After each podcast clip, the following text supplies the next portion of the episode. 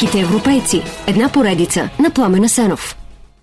За италианския монах, философ, математик, поет, космолог и окултист Джордано Бруно знаем, че е изгорен от светата инквизиция като еретик. Не са ясни всички обвинения, довели до пречистването с огън, но днес присъдата му още е в сила. В писмо от 2000-та година папа Иван Павел II изразява съжаление за смъртта му, но добавя този тъжен епизод обаче не позволява реабилитация на философа от Нола, защото пътя на неговата мисъл го доведе до интелектуални избори, несъвместими с християнската доктрина.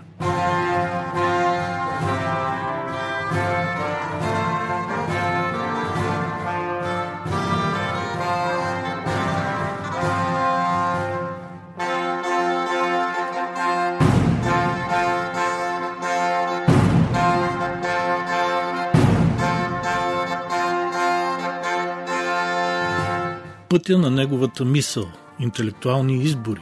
Думи, които точно описват нещата и слагат край на спора дали изобщо философските и космологични възгледи на Джордано Бруно имат отношение към присъдата му. Бруно не отрича Бог и ролята му за света, но на някои от догматичните постулати се подиграва. Не приема, например, непорочното зачатие на Дева Мария, а оттам богочовешката същност на Христос, както и Евхаристията, превръщането на тялото и кръвта Господни в хляб и вино. Тази ерес е сред важните причини за осъждането. Много по-опасни обаче са идеите на Бруно за безкрайността на Вселената, наличието в нея на много светове, т.е. слънца, около които се въртят земи, част от тях населени с хора. Да, направо фантастично звучи през 16 век някой да знае онова, което съвременната наука едва открива. Многото светове предизвикват и много проблеми за църквата. Ако Христос се е родил само на земята, другите хора ще бъдат ли спасени? Ако не, къде е безкрайната Божия милост? А ако да, как? Дали там са се родили други спасители? т.е.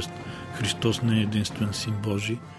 Изобщо много трудни въпроси от догматична гледна точка предизвиква тази концепция. Изумителното откритие на Бруно за множеството светове обаче смущава не само църквата и съвременната наука. Джордано Бруно извежда концепцията от каноничната идея за безкрайността на Бог.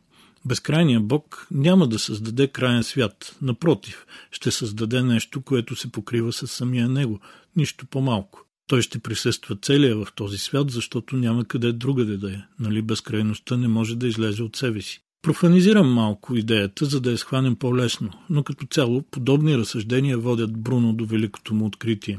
В тяхната основа пък са още по-дълбоките платонови и неоплатонически идеи за отношенията между дух и материя. Но да не задълбаваме в тази посока. Стига да кажем, че въпреки божествените аргументи на Бруно, църквата го отхвърля. А парадоксът е, че точно заради божествените му аргументи и съвременната наука го гледа с подозрение. Това е ренесансов мисловен експеримент, непридружен с научни доказателства, значи няма стойност, смятат мнозина. Те забравят, че теорията на относителността е също мисловен експеримент, а първото доказателство за нея дойде след години. И още повече забравят, че всъщност точно съвременната наука доказва всеки ден правотата на Джордано Бруно, макар след векове.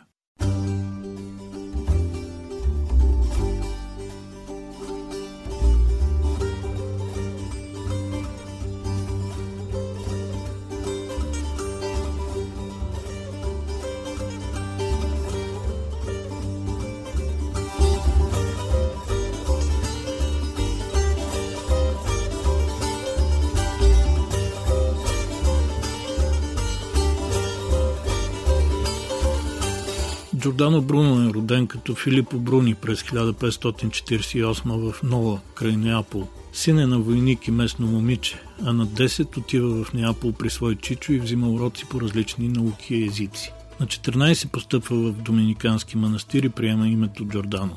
В манастира се ориентира най-вече към богатата библиотека, включително към нейната забранена секция. Там пише сатири и дори една пиеса. Но не си държи езика зад зъбите и съда едва му се разминава. На 24 все пак е постриган за монах, но и после продължава с безобразията. Например, изказва се ласкаво за арианската ерес. Този път е обвинен официално от инквизицията и то по цели 130 точки. Той търси по-справедлив съд в Рим, но от Неапол идва вест за нови, отежняващи вината му доказателства и за да спаси кожата бяга в Генуа. Разказват, че на излизане от Рим среща познат монах, който опитва да го задържи, а нашия човек го отдавя в Тибър. Историята е измислена. но е истина, че в годините скитане из Европа, които следват, Джордано Бруно изобщо не води добродетелен живот. Той е древен на ръст, на огромен инат, скандалджия, саркастичен тип, който не бръсне авторитетите, особено щом те говорят глупости. Подиграва се не само на професорите от Сорбоната и Кембридж, но и на самия Аристотел, тогава още върховен авторитет и за църквата и за науката. С жените също не практикува монашеско въздържание. За секса пита, защо църквата не приема за добро нещо, което толкова добре работи в природата? Има връзки с много жени и съжалява, че в това отношение не е достигнал цар Соломон. За справка, Соломон има 300 жени и 600 наложници. И още нещо важно. Джордано Бруно е човек с феноменална памет, която подхранва с мнемонични упражнения. Книжките, които пише по тази тема и частните уроци, които дава, са основната му издръжка. След Италия отива в Швейцария, но бързо разбира, че калвинистите там си падат по свободната мисъл точно толкова, колкото и светата инквизиция. После в Париж се прочува, сближава се с крал Анри III, а той го праща в Лондон. Годините в Англия са най-спокойните и плодотворни в живота на Бруно. Заради голямата му уста обаче и там положението става нетърпимо, така че се връща на континента – Франция, Германия, Прага, пак Германия. Там той се сближава с немските протестанти, но никога не сменя католическата си вяра. През 1591 прави трагичната грешка да се върне в Италия и инквизицията пипва отдавна издирвания престъпник. Процеса му се влачи с години. Властите искат да се откаже от идеите си, но накрая той им казва баста. Не се отказвам. Като монах, осъден е на милостива смърт, без да се пролива кръвта му, което значи накладата. Когато му четат присъдата, Бруно се обръща към инквизиторите. Май треперите повече да произнесете тази присъда срещу мен, отколкото аз да я чуя. На 17 февруари 1600 година го извеждат на Кампо де Фиоре и го качват на кладата. За да мълчи, в езика му е забит пирон. Джордано Бруно изгаря безмълвно и пръха му е разпръснат от Тибър. Само идеите му остават да се носят над води и земи.